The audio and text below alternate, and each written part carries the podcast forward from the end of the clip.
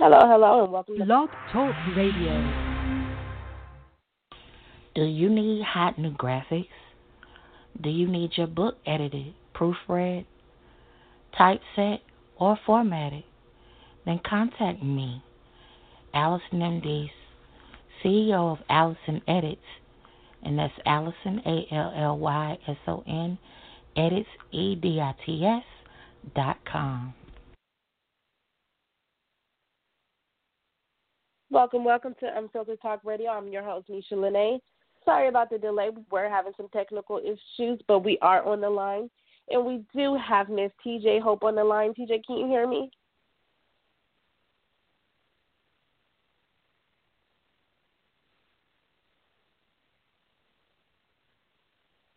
Can you hear me? Yes, I can hear you. Okay. Okay. I do truly apologize about that little technical difficulties. Before we get further into it, let me go ahead and introduce our special guest for tonight, Tanisha J. Hope, pins under the name of T.J. Hope. She was born in Newark, New Jersey, but was raised and resides in South Florida with her two sons.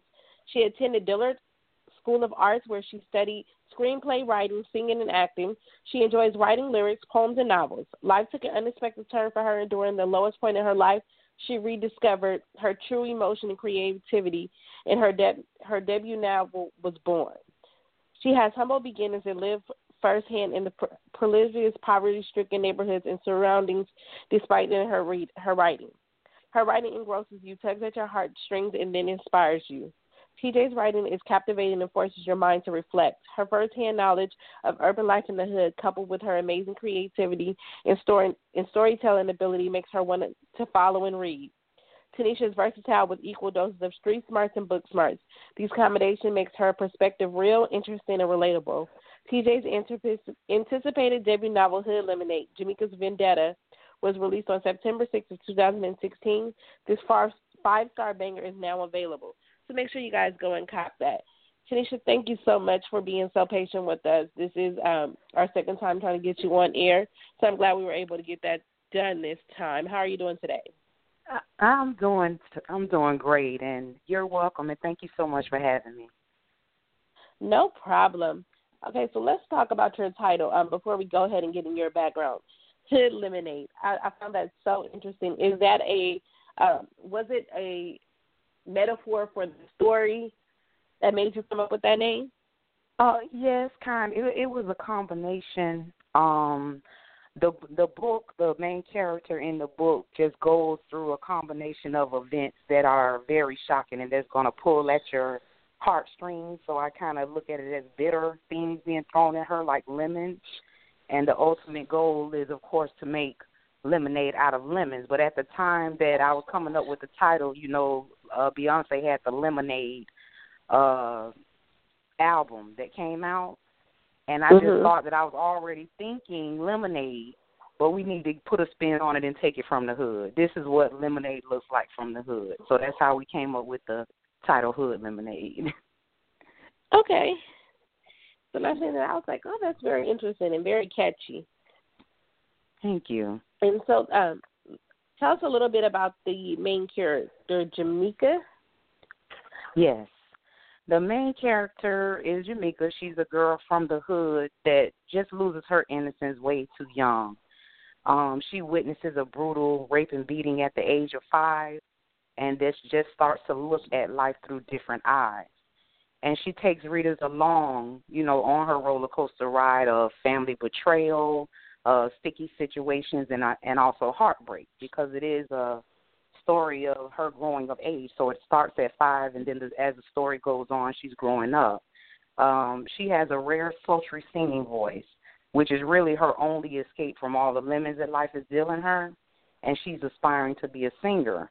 So she finally meets Deontay, which is that guy. And you know how you go through a lot and you say, I'm not dealing with anybody and then that guy just comes along and sweeps you off your feet. That was Deontay. And just as she thought, you know, she was finally getting her lemonade, her life is again turned upside down. And now she has to take extreme measures to save her dream and even her life. Um, the book is full of uh, sex, betrayal, revenge, and um, it's been rated a five star novel on both Amazon and Goodreads. So I've been uh, yeah, told that. that the book is yeah an emotional roller coaster ride. And being that it's my yep. debut, I'm very proud of that. You know, any author putting out something for the first time, you know, your nerves are, oh, you know, our reader's gonna enjoy this. So for people to have the response that it's had has been just the most rewarding thing. Yeah, I'm sorry. I've just recently put out my fourth release in October, and I'm always nervous. Yeah. I'm, I'm always nervous. You're like, oh my gosh, are they gonna like it? Or are they not gonna like right. it? So right. I, I totally understand that, and I definitely want to congratulate you on putting out your first novel. So let's go Thank back you. to your your humble beginnings. You were born in New York but raised in Florida. Um, in New Jersey. Is your okay? And is your lifestyle of growing up? Um, how did it kind of inspire you, or is it like the canvas for your gritty, you know, novel? Um, both actually. Um, as far as writing, I think it was something that just was natural because it was an escape from a very young age. And then when I started writing little short stories, I think I was like 10 or 11, the past amount of my friends would always come and say, You wrote another story? So I kind of realized that people enjoyed my writing. But also at the time, um, as you stated when you introduced me, I did grow up in the ghetto hood, you know, whatever you like to call it, but just poverty area where there was always things going on. And we started out in New Jersey and Newark, and anyone who knows about Jersey and Newark, you know, it's a it's a really really rough area. You know, you see a lot of things that probably kids shouldn't see. And then um I was sent to uh Florida because you know it's supposed to be a better environment and everything, but it was still in a poverty area, so you still had the you know, shootings, the uh police sirens and all the things that go in in the hood and you still I still saw things that I would you know, that I probably shouldn't see and also going through things with the family and moving to a whole nother area with people that were my family but were strangers to me because I never knew them. So writing did become a canvas for pain and um my first novel was a way to create a story that people could kind of feel it. You know what I mean? I wanted it to come okay. across real genuine and for people just to more than anything see it say, you know what, I, I I felt something when I read this story. I laughed, I cried, I rooted for the characters. So yeah, in answer to your question, it it, it definitely is a is a release of of pain and the past, you know. Okay, and I to- I totally understand that. What was your writing process when writing Hood Lemonade? How did you decide that this was the story that you wanted to tell? Is it just something that you sat down and just let your pen flow, or was it like something that came to you and said that this was the story that you were going to pen? I I think it was more of I kind of just let my pen flow. I had an idea of like the beginning of the book that I wanted to create some shocking things with a really small child um, some things that would be life changing to them, and some things that when people read it, they're gonna be like, "Oh my God! Like what? How she even think of this?" You know what I mean? And then as I continue to write, and I'm sure you're a writer too, so you can identify with this. It's like a movie. Yes. You kind of start playing in your head, and you just yes. seeing it, and you're just writing. You know, and it, and then when you read it back, you're like, "Damn!" you know, like this is this is okay and that's kind of how it developed. It, it did start as an idea, but then it just kind of took off, kind of developed on its own, you know. Yeah, I totally understand. I'm a very visual person, so I, I literally, yes. when I'm writing my novels, if I cannot see what I'm writing, then I cannot write it. I will rewrite that sentence ten times until I'm able yes. to see what I'm actually writing. Yes, absolutely. I, I totally and I and that. I Yes, and I can identify what you're saying because when you see it, you can describe it. You know what I mean? The red purse or the, you know what I'm saying? When you're seeing it, visually seeing it, it just makes your description more vivid. And then the readers can also see, you know, the picture that you're trying to paint, I guess I can say. I totally understand it. So, what is the process for you? What are um, I asked all all of the feature authors that we have on here because I have like a crazy strict like uh, writing process, things I need to have. So, what is a when TJ Hopes gets to pen her novel? What are the must-have things? Well, the number one must have thing is my writer's juice. which is my wine uh on Friday nights it may be vodka, you know. But uh I like to have my writer's juice. It just, you know, relaxes me and put me in a place where my mind can flow. And then I use Pandora a lot. Um I like 90s music, you know, so I listen to a lot of 90s hip hop and a lot of 90s R&B. And sometimes I set the station depending on to the scene I'm writing. You know, so if I'm writing like a sex scene, then I may have it on R. Kelly, and he just got me in the Ooh, mood Lord. flowing. You know. yeah, so I kind of try to set the mood of what I'm writing, and you know, just go with it. But those are my two that I like to have: my wine and my music, and I'm good. Okay, and are you the type that you can you have people in the room like me? I can't have nobody in the room. I don't need anybody trying to talk to me. Like I need complete silence with my music. I, I I do too. The only time I can kind of deal with people because I do have um funds and you know work a full time job writing, so sometimes the time gets thin. So when I'm doing read throughs, like when you're going back reading through and doing edits, for that I can kind of take the laptop and sit out with them and you know kind of read through. But as far as just plain developing the story, I'm like you. I need to be left alone. You know, the door is locked where I am. Do not bother me. You know that that's the way that I have to do it as well. Yeah, I can't can't can't do it. Yeah. So um, this year we have passed surpassed we're surpassing our first quarter. Um, what do you have planned for the second quarter for your writing career? Well- Any events you're going to be attending? Absolutely. Um, I'm right now just finishing up part two. Hood Lemonade started out as kind of like a standalone, but the response was really good, and people kept saying, "When's part two? So I'm finishing up uh, part two uh, here, and I'm very excited, of course, about having a second book out. Um, I will be attending the Black Women's Expo, which is coming up in about two weeks in Chicago. Um, I'll be in Okay. booth 533 signing Hood Lemonade copies and meeting readers. And um, I'll also be in Atlanta for the um, African American Book Awards, and again in July for the Atlanta Kickback. Oh well, I will definitely see you at the Atlanta Kickback. I will be there myself. Awesome. Yes, awesome. I love to meet you in person because you're a Tanisha too. Yes, I, I, and I'm every Tanisha Tanisha I meet. Yes. and Yeah, also so- for your list for your listeners, not to interrupt you, that are in the South Florida area, I do a monthly open mic called the Love Jones Open Mic Experience. Okay. and it's very popular. It features poets, uh, spoken word artists, hip hop singers, musicians, and comedians. Um, so we've been blessed with it. Usually we have like over a hundred guests show up. They have to bring in chairs, good food, good vibes. So if any of your readers are in the area, it's on the second Thursday of every month at Grand Cafe in Pembroke Pines. Okay, make sure you send us that flyer. We will definitely promote that because that is definitely something good. Um, and Thank I am a- you. Very much of a fan of spoken word and those type of events. I wish we had them more here in LA, but Yes. unfortunately, we don't have that many here. Yes. And that's Well, that's very good. Have you ever South done Florida, spoken word? know. Uh, yeah, I'm a spoken word artist and a poet. Okay. We'll definitely have to have somebody record you and and show that off. I love to hear people do That- spoken word. Yes, absolutely. I think the art end of it is just the art in it in general is just amazing. Yes, and and that's what made me start the open mic was just my love for it. And we have a few spots here, but you know, like you say, just not many.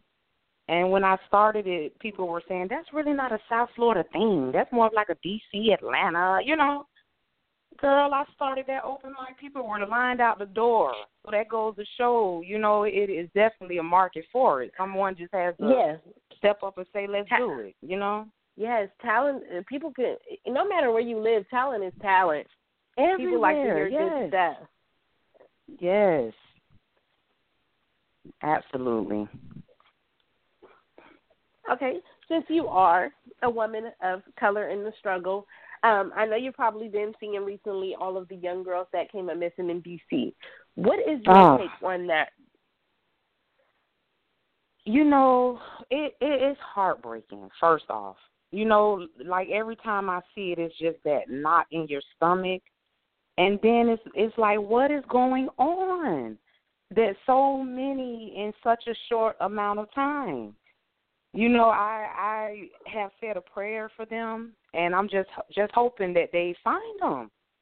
Cause to me, I, I really don't understand. Like, what is going on? You know, there's all kind of theories. You know, the Get Out movie was just out, and they were talking about people of color and um the or- organs, taking the organs and stuff like that.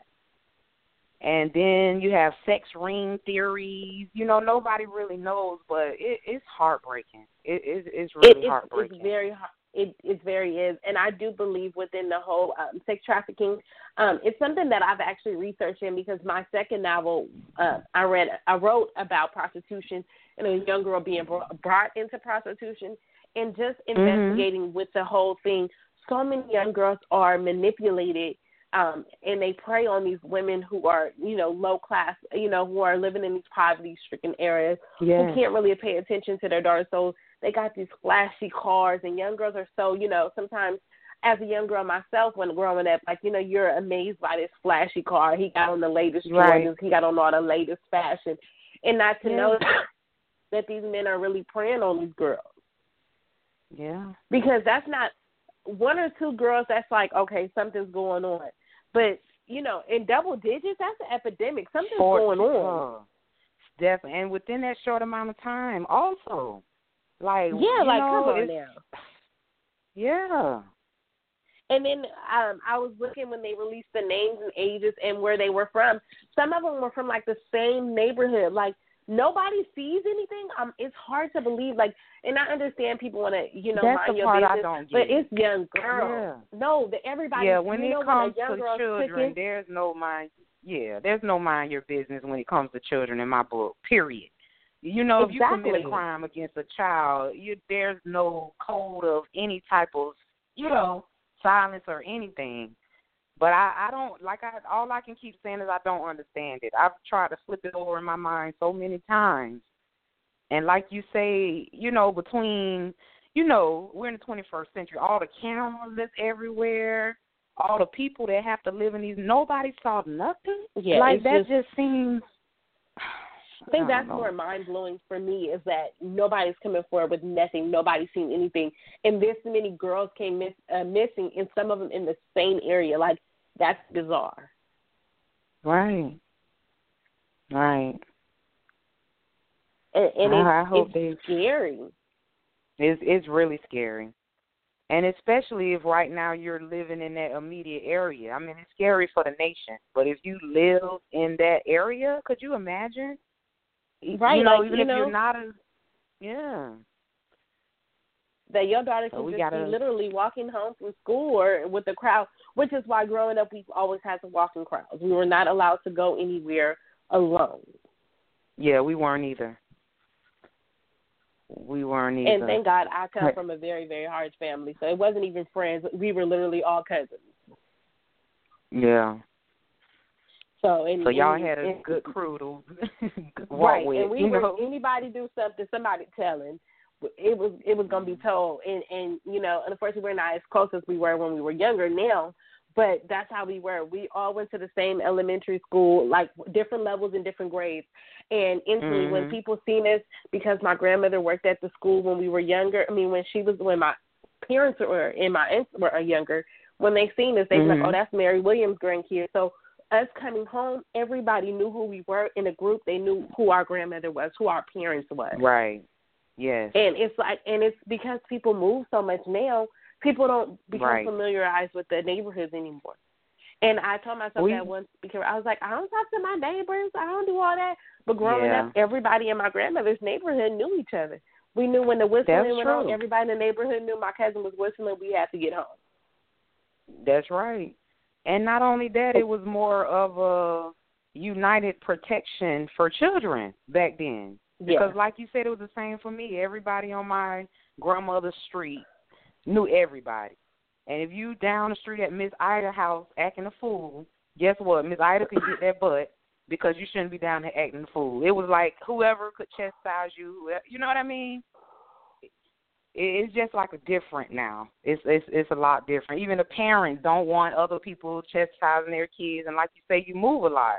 Me personally, I don't really know my neighbors now. You know, I say hi to one on one side, and other than that, I see them coming and going. But it's not like it used to be. You know. Right. Yeah, it's changed. And and and I hopefully for that community, um, I hope those girls are returned, and I hope they they take a oh. look at this. We have to we have to be responsible for every you know another person's child too, because it takes a village. That's right. That that's the exact gotta, point I was trying to make. Yes. Yes. And, you, and it's not like being nosy or trying to control that kid, but just at least watching. You know what? I seen her leave on such and such time this way. She was just by herself. She was talking to so and so. This it it doesn't hurt to just you know because then epidemics mm-hmm. like this don't happen. Fourteen girls, that's that's crazy. That's I know. I I I'm having trouble still wrapping my mind around it. I'm telling you.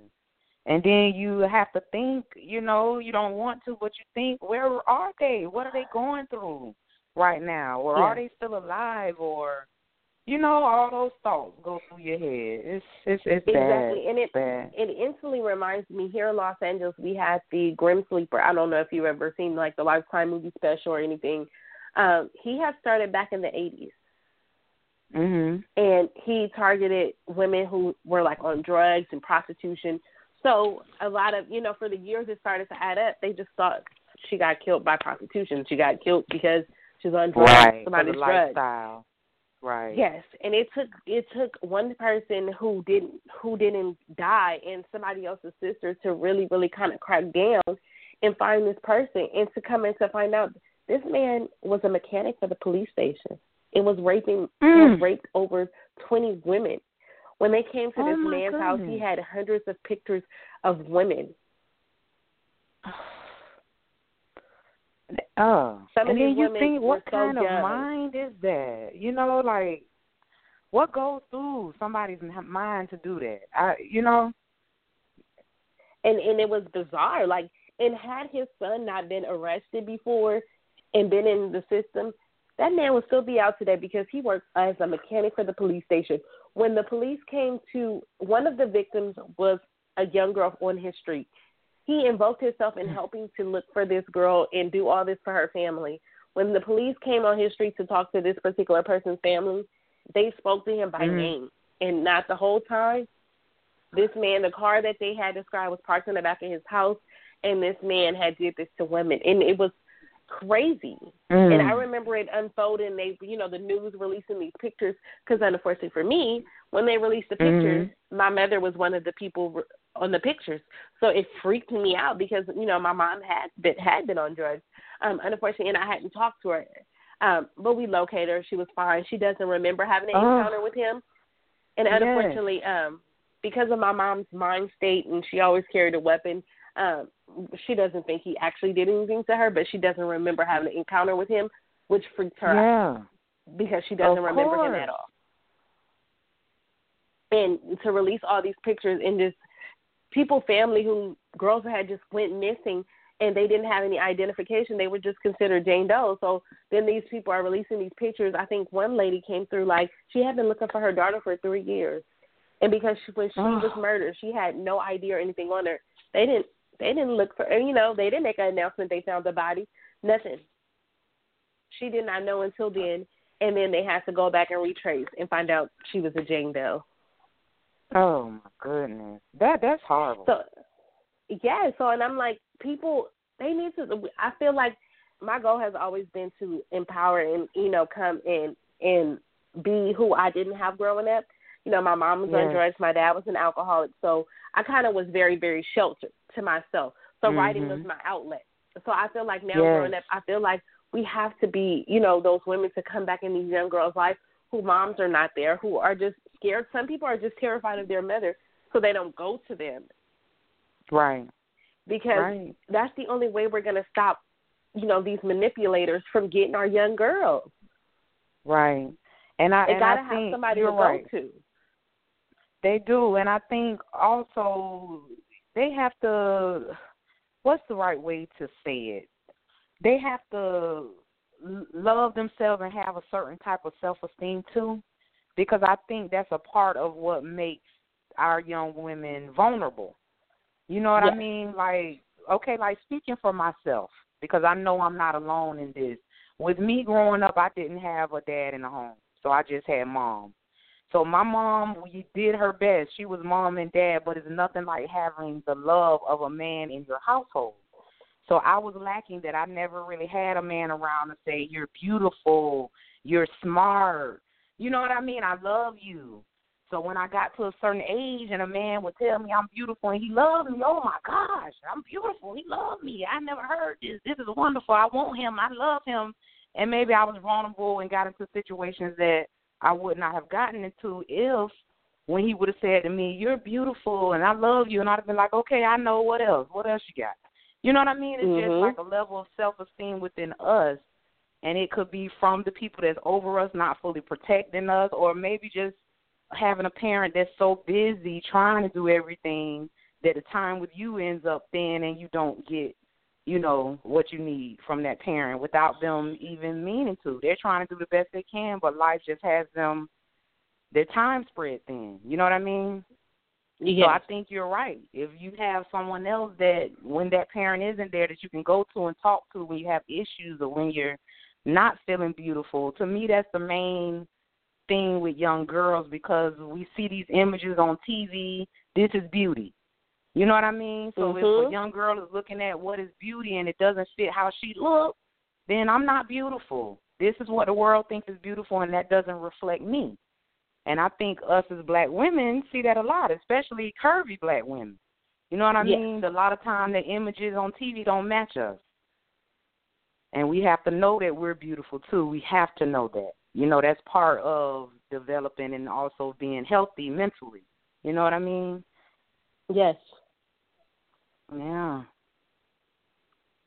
okay yeah so i know me here, personally it took me a go ahead no no i totally understand you can finish uh it it it it definitely feels because even though my dad was there he really wasn't there so i i kind of mm-hmm. understand what you're saying um I think I was more of the rebellious one. Had I had a better mm-hmm. relationship with my father growing up, um, and him fully being there, like my dad, I knew mm-hmm. who my dad was. He told me he loved me, but I never really kind of had the "you're beautiful" type thing.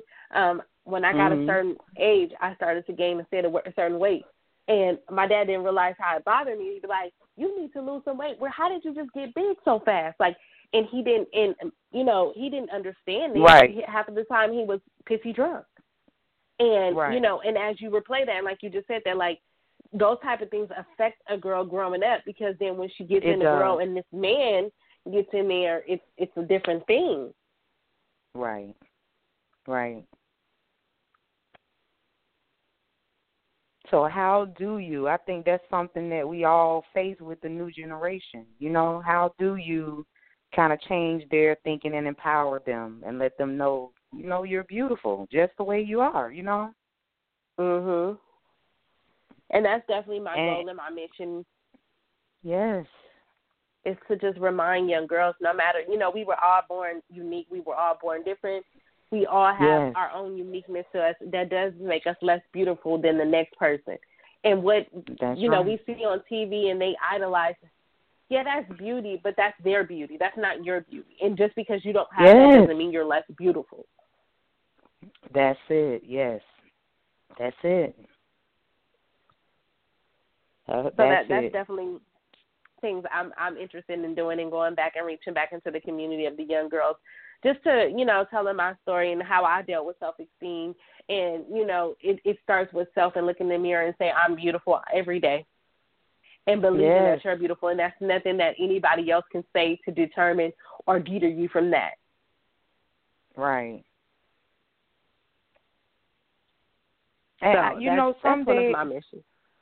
That and I think that's awesome, sister. I re- I really do. You know, sometimes you kind of fall into a situation or a role. Um, I'm not gonna say mistakenly, but sometimes you don't mean to fall into a role, but it kind of happens. And mm-hmm. that's what kind of happened, similar to what you were just saying with me. With the um open mic, I'm 39 years old. I'll be 40. I love when people say, you don't look it, you know, but I've had a little more life experience than a lot of the people that come to the open mic, and I have a lot of like 20 something that attend the open mic, you know? And I always, the whole premise of my open mic is like love. When you come in there, you feel it, like the vibe of love. When people get up there and perform, the audience show them love. So people keep coming because love is a tangible feeling, not just a word. You know what I'm saying? But the point that I'm trying to make is that through that, I've got a connection with a lot of young women that aren't young girls anymore, but they're young women. Some of them like just coming out of college, out of um high school and college. Some of them just starting families, and I kind of adopted like a mentorship without meaning to. You know what I mean? But loving Mhm. it, people, you know, call and just say, you know, TJ, I was thinking about you. I wanted to ask you about this and that. And it gives a good feeling. And if you ever go through my Facebook, all you'll see all day is me just telling other sisters, you're beautiful, and just empowering other sisters. And it's amazing how it manifests itself. So people will Yes. come and tell you, you know, thank you. Thank you for making me feel this way or for looking at this differently, you know? So I totally understand and it's more it's rewarding. It's very rewarding for somebody to tell you that you made a change in their life and for you to actually see that you did, you know? So I, I really think that's awesome, sister, what you're doing. I really, really do. Thank you, thank you, and and I think Um, it's pretty yes. awesome what you're doing. Just being your, you know, your unique self and, and going up there and speak from the heart. You are attracting Yeah. that that type of energy. That means you have that positive energy just reeking from you, and people can seek that. They can feel that. Amen. That's a blessing. Right. So I want to Mhm. commend you on that because you're not even, you Thank know, you're you. essentially just to go up there and speak your heart. Yet your energy Yes. is telling these young women like, you know, she's she's a mentor. She's a she's a woman who's been through things. She's, you know, age and wisdom. So that's Right. definitely a thing because it's always rewarding to just kind of basically spiritually find somebody off based Yes. off their positive energy and, and feedback. Right. And then especially somebody who's been through some things. So when I'm talking to them, I'm not telling them like, you know, what I think. I'm telling them like, girl, listen, you know, I've been through some real stuff. This is what I know. You know what I mean? And when I talk, it comes from the heart because it's real feelings. And I think that, you know, I just love to see people accepting it and, you know, it working. You know, I don't know how to explain it because I never meant to really fall into that role, but it kind of just happened, you know? That's That's awesome. that's really really good. So Yeah. on here we'll take it back. We got real deep, so we'll take it back a little bit to the book. Let's do. Okay. Um, we like to do on Unfiltered Talk three do's, three don'ts. So three things you want to give to an inspired entrepreneur or author, writer, um, and three don'ts that you have encountered or um, with your process in going and being a self published a published author because you're published under Daphne Publications, correct? Under Delphine, yes, I am. It's oh Delphine. Um, And let's give a shout out Yes. to Tamika Newhouse. She is Tamika. Newhouse, she is awesome. She's awesome. Um, I think the first for someone aspiring to be an author, I think the first thing is to write, to write, to write. Um, think that the more you write, the better you become at it, and that it's not a myth. Read, read, read, and write, write, write. That those are going to be the two that's going to develop your craft the most. Um, I think the second thing I could say is that you know, everything isn't an easy road. I didn't just submit to Delphine and get a publisher and become a published author. It was a road. You know, I submitted to many, many publishers. And I think of a piece of advice that my mom gave me that always stuck with me. She said, Look, if you're riding on the highway on the way to a very important destination and one of your tires blow out, you're not going to just say, Oh, you know what? My tire blew out. I can't make it. She say you gonna try to fix that tire, put your thumb out, call AAA, whatever you got to do to get that tire fixed to move on to your destination. So it's the same thing in life. If you want something really bad, no matter what throws you off of that road, fix it and keep going towards your destination. And if you keep going, going, going, you have to reach that destination eventually because you're not Right. giving up on getting there. So I think that that's a big piece of advice too. You know, a lot of us hear a whole lot of no's before we hear that yes. So don't feel like your talent is lacking or you're not built for it, especially if you love it, just say, okay, that's one more no. So guess what? My yes is gonna come. You know. Right. Um, and I I think the third thing is to surround yourself with positive energy. Everybody cannot be in a bus along the road to your dreams, Be- or on a boat, I should say, to your dreams, because uh, some people put holes in the boat and just sink the whole boat. You know what I'm saying? So you want to surround yourself with people that are like-minded, that are trying to get further in life themselves, that understand you when you're down and up because uh, life is with ups and downs. You're not going to be up all the time. If it's a person that every time you call them, they expect you to be up and they can never be around when you're down, then, you know, you just want to surround yourself with the right people. I think that that helps um a lot. On the don'ts, don't listen to other people like I was just saying, negativity. I guess like I use the do for the positivity, same thing, negativity. You know, when when negativity breeds more negativity, and if you surround yourself with it, you'll just notice that things just keep happening bad. You're like, oh, what is going on? Everything I touch just seems to be, yeah, it's the negative energy that's around you. If you get a lot of that negative energy from around you, then you know things will be better. Um, I think the second don't is to research the people that you're working with as far as if you do end up getting a publisher and you want to move forward, you know, don't be so happy to just jump on the first thing, even though you've been working at it. Kind of take your time and research, see what books they've published, how those books are doing, kind of how they work with their authors, so that way you can, you know, make sure that you end up on a good team. And the last don't I would have is don't ever think you know everything. You know what I mean? Life is all about learning, you know, soaking up knowledge and trying to better yourself. And no matter how old you get, you can always get better.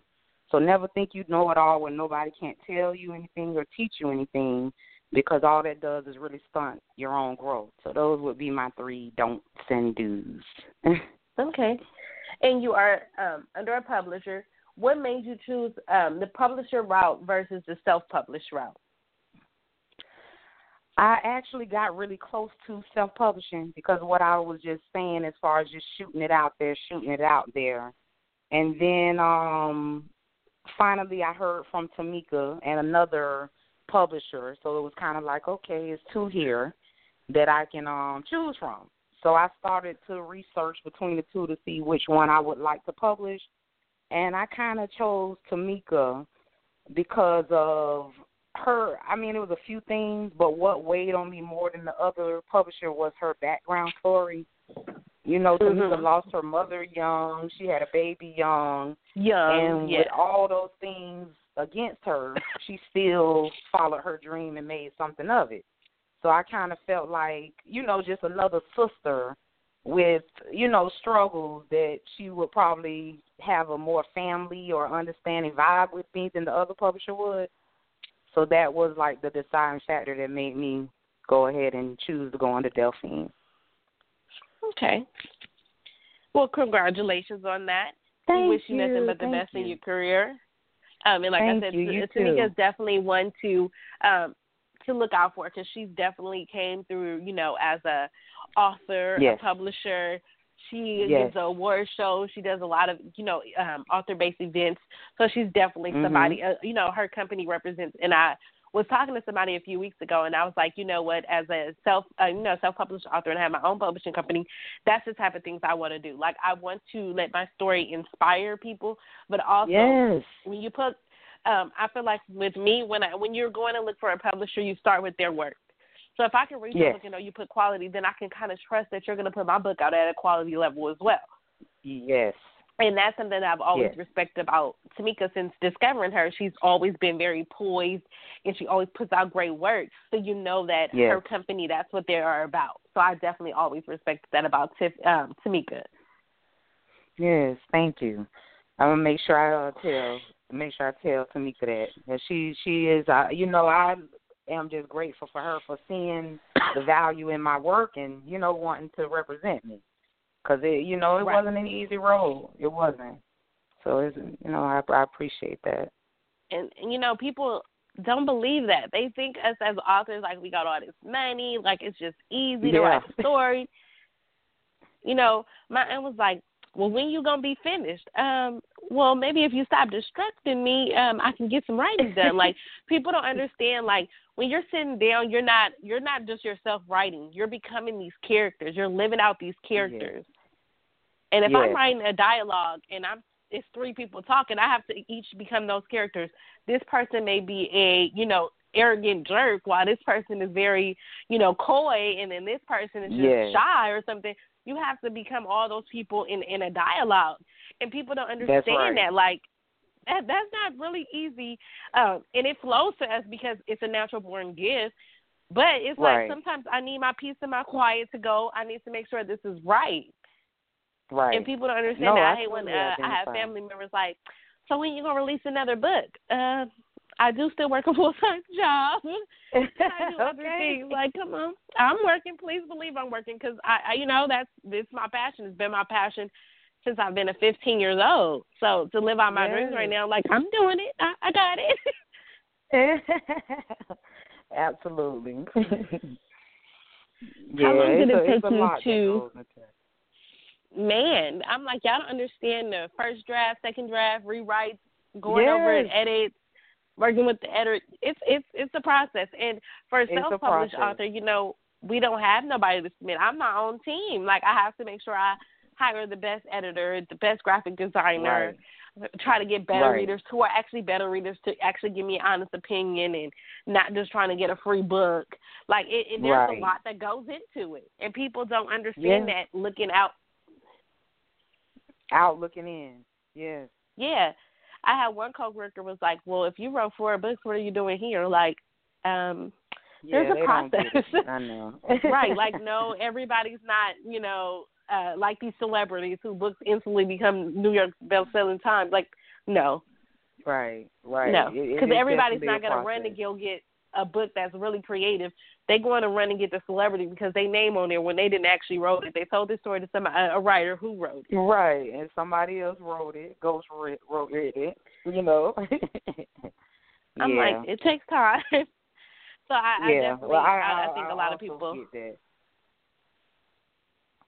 So how long did it you take know- you to pen Hood Lemonade? I Hood Lemonade collectively, I think took me about a little over a year, Okay. and and that yeah, it, I think it took me like a little over a year to write that book, um, because you know you you write it and then you rewrite it. And then Right. you find ways that you can twist the plot in better to make it fit together, you know. And also my first, you know, I've done a lot of short stories, but this was my actual first novel. So yeah, it took me about a little over a year to write my um first. And uh the second one that I'm doing now, I'm about done. I'm on the last chapter, and then you know you got to go back through and everything. But I think this one is taking probably about six months. okay. Mhm. Yeah. Okay. But I noticed I in definitely- the urban world, and you know I'm all new to this, that books come out really fast. You know? Yeah, a lot of people um a lot of people do produce books fast. Um I'm not one that produces books fast. Um I think Yeah. only in one year, which was 2013, when I released two books in that one year. Um, I'm definitely trying to Mhm. work on it, but um, I never want a rush product. Um, a lot of and I've that's my discovered a lot of yeah. I discovered a lot of authors are writing these 40 word books and they're putting them out. So of course they're, you know, throwing them out kind of quick because that's really not a novel. A yeah. novel is considered 50,000 words to 65,000 or Or- more. So or more, a lot right. of people, yes, don't understand that. So they just dropping these 35, 40, you know, 100 page books is, and and going with the flow with that. And I think because you know the whole self it's easy to so it's so easy to self publish now and throw a book on Right. Amazon. It's it's kind of lowered that so people can write those books quickly and just rush them out to say that they have a number they have 15 Of books. books Me, out. I rather have four quality written books, thick, Yes. extensive character developed books than 15 books of errors, lack of development, just to say I have that many books. Man, I, I want someone to say I read Nisha's work and I enjoy it. Yes, a hundred percent. I agree with that. so, I you know I I take my time. I've been in the game since 2012.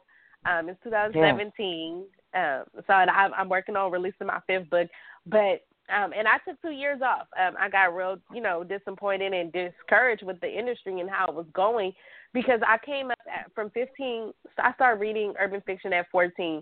At 15, mm-hmm. I decided this is something I wanted to do. I've always been a reader. It was like I, I can do this, and it was my first time. Mm-hmm. I bought a mm-hmm. composition book, and I attempted to write. And I wrote a short story that uh, me and three other girls that were in high school we would share books. We wrote mm-hmm. each wrote our own own stories in a composition book and shared them with amongst each other. And the yeah. responses I got was definitely something like, "Oh, I can do this."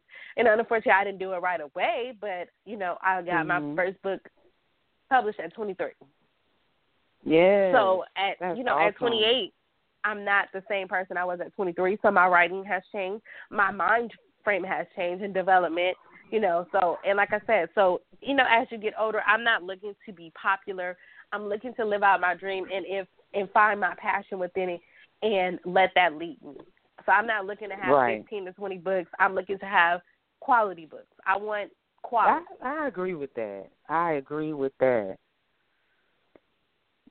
You know, I think that our generation, we want to also have that legacy to carry on. You know what I mean? Exactly. And like you say, I don't. I just hope that it doesn't like kind of get lost in the sea. You know what I mean? That still becomes important for people to produce uh quality work. Cause I'm a reader as well. You know, and there's nothing like a good book. You know, nothing like a good book. Yeah. So I, I just think that that's a lot, and I, I do want to definitely get it back to the old days. I remember when we can just walk in a bookstore, you wasn't worried about it. You know, you you see that Triple Crown Productions or you see that particular author's name and you like, I gotta go get these. There's a little bookstore mm-hmm. that has been um in the same area since I've been 13 years old. And it's a blessing to have my books on her shelf because I went in her. I remember I couldn't wait to payday, and I would go in there and I would spend a hundred dollars every time to buy stacks of books, oh. stacks of books. So when I became yes. an author, that was the first thing everybody said.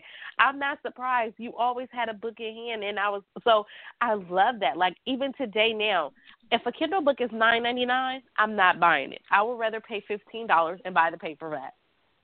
Right. Now, see, you're like I me. I like to touch the man. Me too. Right. Oh. Crack that paper open. Yes. Nothing like it. Nothing and so like when it. I, you know, when I it hasn't changed with time. Go ahead. Yeah, when I started to be amongst people and talk to them, and they'd be like, "Well, they books ain't in paperback." I'm like, "It ain't in paperback. What you mean?" Yeah, right. But because they're writing these hundred page books, it's gonna look like a, a manual instead of a book in print. That's true. That's true. You're right. So you know, book, you're just on one page, you know, going up and down, so you don't even realize how big the book is. You know. Exactly. So it's like I came yeah. from that old school where the people was out there hustling paperbacks. Teri Woods taped and, and stapled and manualed her first book and sold out the trunk of her car. Like that's the type of people I, you know, when they, I admired to. It was always a dream to go to New York because I'm like these all these people are from New York. They write these books. They be out there selling them. And I think the dynamic with social media has changed, you know, uh, urban literature too. Back in the day, we didn't know mm-hmm. what these people looked like. Up until what six or seven years ago, I didn't know what Zane looked like. I seen the name That's on the cover true. and I bought a book because I knew it was a quality book, but I didn't know what she looked like. That's it. That's I true. didn't know whether it was Me a man either. or a woman. To this day, Right. I still don't know if Noire is a woman or a, a man. Right. And so I think now, You got a good point. you know, Yeah. with social media, it's given our readers so much into our life, and so much drama has unfolded within social media and urban fiction that the readers have a front seat at it. They have a, uh, you know, a comment and a and a uh, a reaction and a thought to the drama of other authors going cutthroat and going at each other's throat and all of that. It's now live right in front of readers' faces, and now they, you know, they pick and choose who they support. I don't I don't support that because I That's think a crazy. real reader is going to support a quality book. I don't care who wrote it. Regardless. If it's a quality right. book, I'm going to buy it. And I right. think that's what's messed up our our generation of authors in urban fiction is it's too many clicks now. It's only certain readers only support this publishing company or this publishing. We ain't kids. We are grown. If you are a reader, you want to read a quality book, no matter who wrote it. It doesn't matter. That's right. Yeah. Well, I hope that that passes over like a lot of you know stuff does, because that that is really damaging. You know, it really is. Right. Which is Mhm. why I love to go out in my city. Um, and I try to do it on my off days. I haven't done it in a while, but I said now that it's starting to heat back up, um, I go out. I pass out flyers. I go uh, and I have a book rack, and I sit out with a book rack on the on the back of my car. Um, and I talk to people and I sell books that way. And you discover the readers that are not on Facebook, that don't live on that. They just want a good story. And it's, it's that old school guerrilla marketing and guerrilla going out there to the community because not everybody's on social media. And being stuck on social That's media true. means you're missing the read some other readers out there that are not. So every um at one point it was me and uh, a few other authors here in California. We went out every Friday. Mhm. And so that's something I want to bring back to go out and, you know, just spread love to the city and, and talk to the people. Um, you discover so many people's stories. I had one lady, um, I had did a book signing at the local waffle, Roscoe's and Chicken, and she read the the back of my book. She bought the book.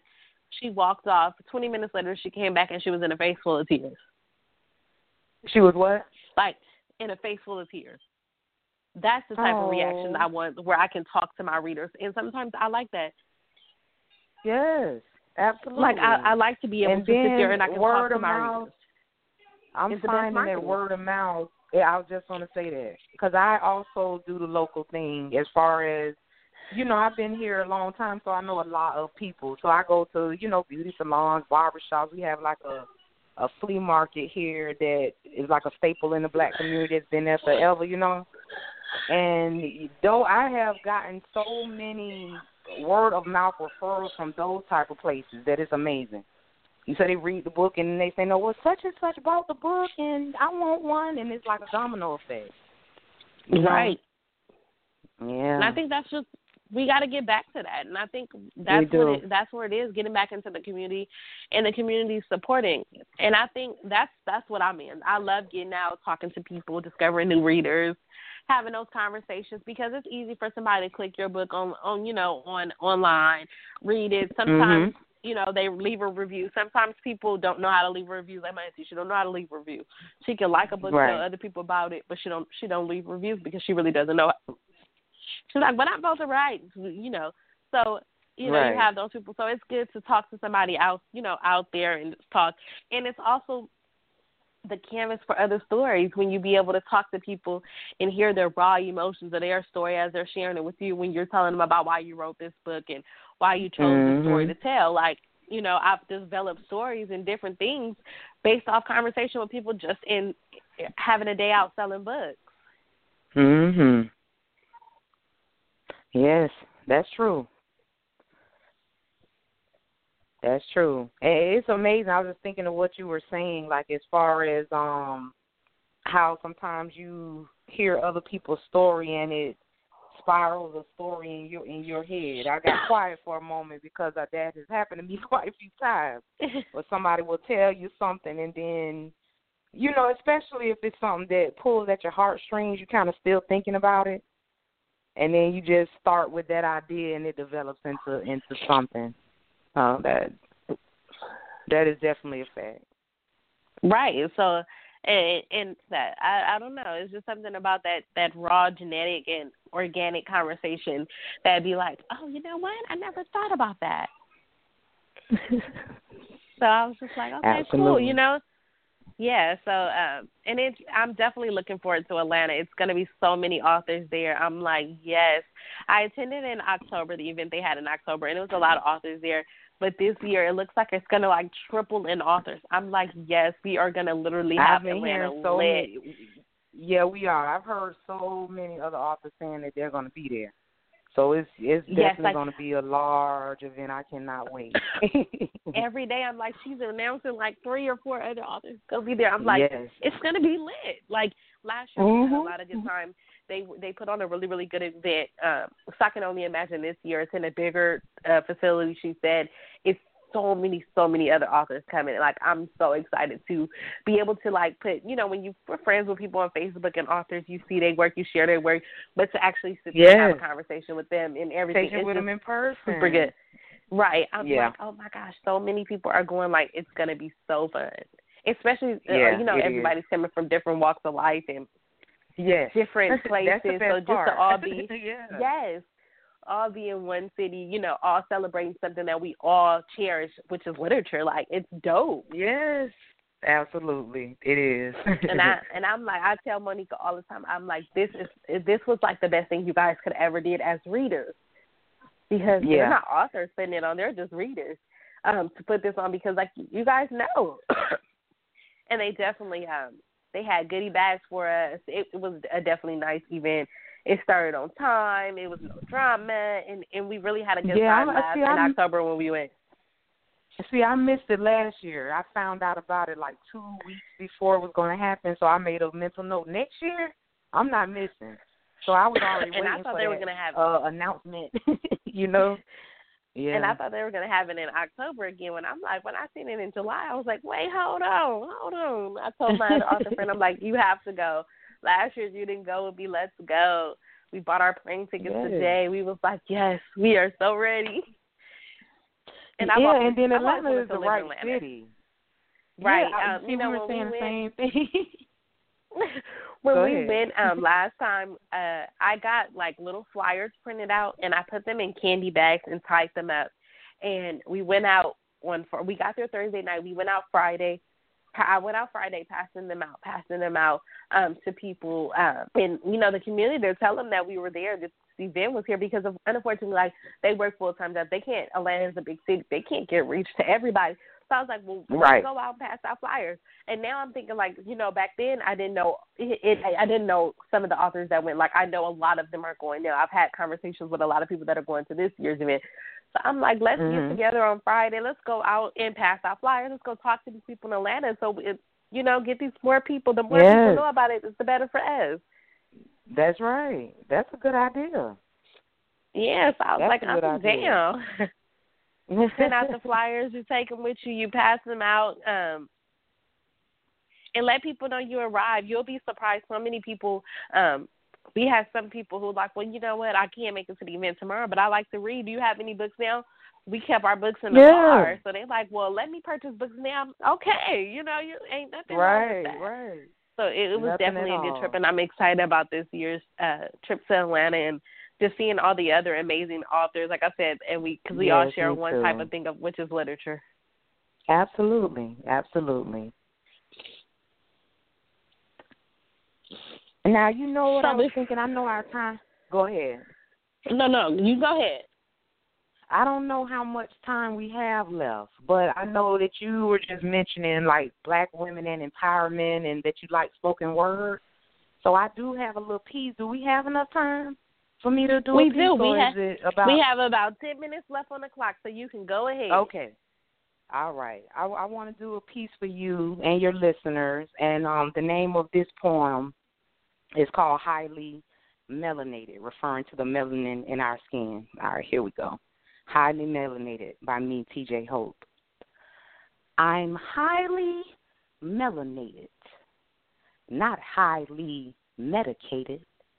The exotic herbs in my smoke keeps me slightly meditated. They say beauty lies in the eyes of the beholder.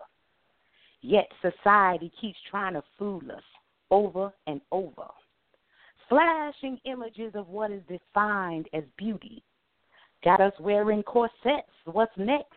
Already enhancing the booty. When will we love our own beauty, not defined by the world? Stop telling that mahogany goddess she's pretty for a dog skinned girl. Even our melanin sisters nicknamed red or yellow bone. I see them facing mad hate strictly based on skin tone. Stop it. We are one. I said I'm highly melanated, not highly medicated. The exotic herbs in my smoke keeps me slightly meditated. Queens, we color the spectrum like a melanated rainbow.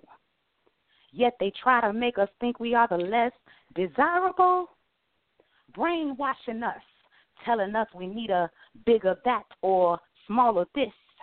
Get out my damn head. These my mother loving tits. Um bitten by melanin, kissed by the sun. He's fun. My chocolate, your mahogany bronze. Or maybe cashew. Whatever your hue, it looks fly on you. Mocha, chestnut, tan, Indian red. F what they said. Don't you dare hang your head. I said I'm highly melanated, not highly medicated. The exotic herbs in my smoke keeps me slightly meditated. Y'all feel me yet? Y'all starting to see past the propaganda and the lies? Cause I'll be damned if they gonna have me thinking something wrong with these chocolate thunder thighs. But the biggest lie is ultimately where true beauty lies. See, it's nestled in the character, way down deep inside. That inner you burning, bursting to be free. Yes, she's different from everyone else, but that's how you were designed to be. Now, this is only my opinion on how I see shit. And when they ask me why I think this way, I simply tell them this see, I'm highly melanated, not highly medicated. The exotic herbs in my smoke keeps me slightly meditated. All right, and that's highly melanated. I definitely have to commend you on that. That was def- definitely dope. Oh my gosh! Thank I you. could have just recorded that piece just to show, but I'm definitely going to post the link and send you the link of this um, interview so people can definitely All hear right. that. Because uh, so many All young right. girls need to hear that. I, I love that. I love that. Thank you. Thank you. And before we go ahead and let you off this call, um, to get back to that writing and rewriting that you got on that Hood Lemonade too, Yes. go ahead and tell the readers where they can find you. Absolutely. Uh, you can follow me online on Facebook, author TJ Hope. On IG and Twitter, I'm author underscore TJ Hope. And then everything TJ Hope, events I have coming up, short stories, poetry, can be find, found on my website, which is tanishahope.com. Okay, and go ahead and tell the uh, just as a reminder, we spoke about it earlier in the call. Go ahead and tell the people what are up, what's next for you. Okay, absolutely. What's next for me is right now I'm finishing up part two of Hood Lemonade, so we're anticipating a May or June release on that.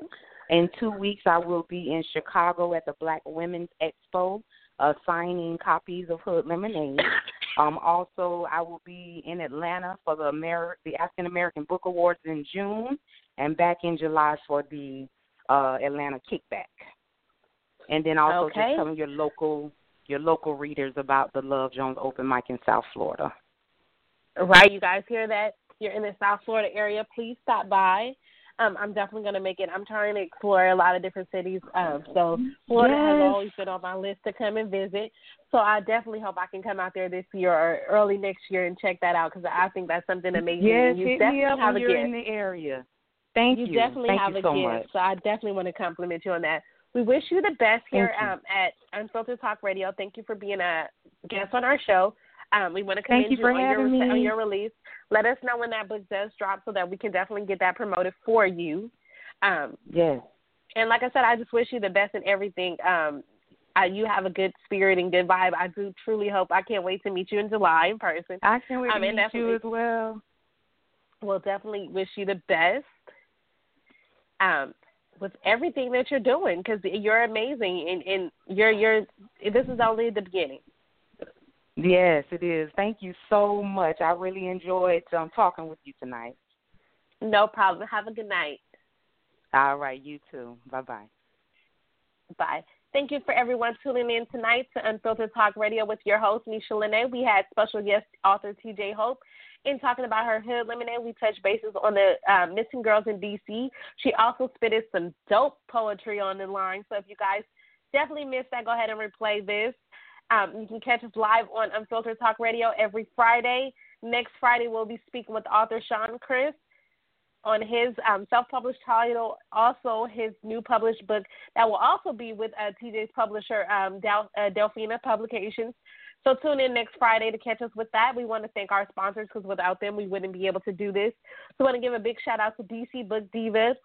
We want to give it out to Allyson Dees, um, author Rocky. We want to give it out to Callie Kim in her show Love from the Lockdown, Love Lines with Allyson Dees. Um, DC Book Diva always company, uh, always holding us down. Tia Short, and thank you guys as the listeners for tuning in every Friday night with me. It's been truly amazing, and you guys have a wonderful and beautiful night.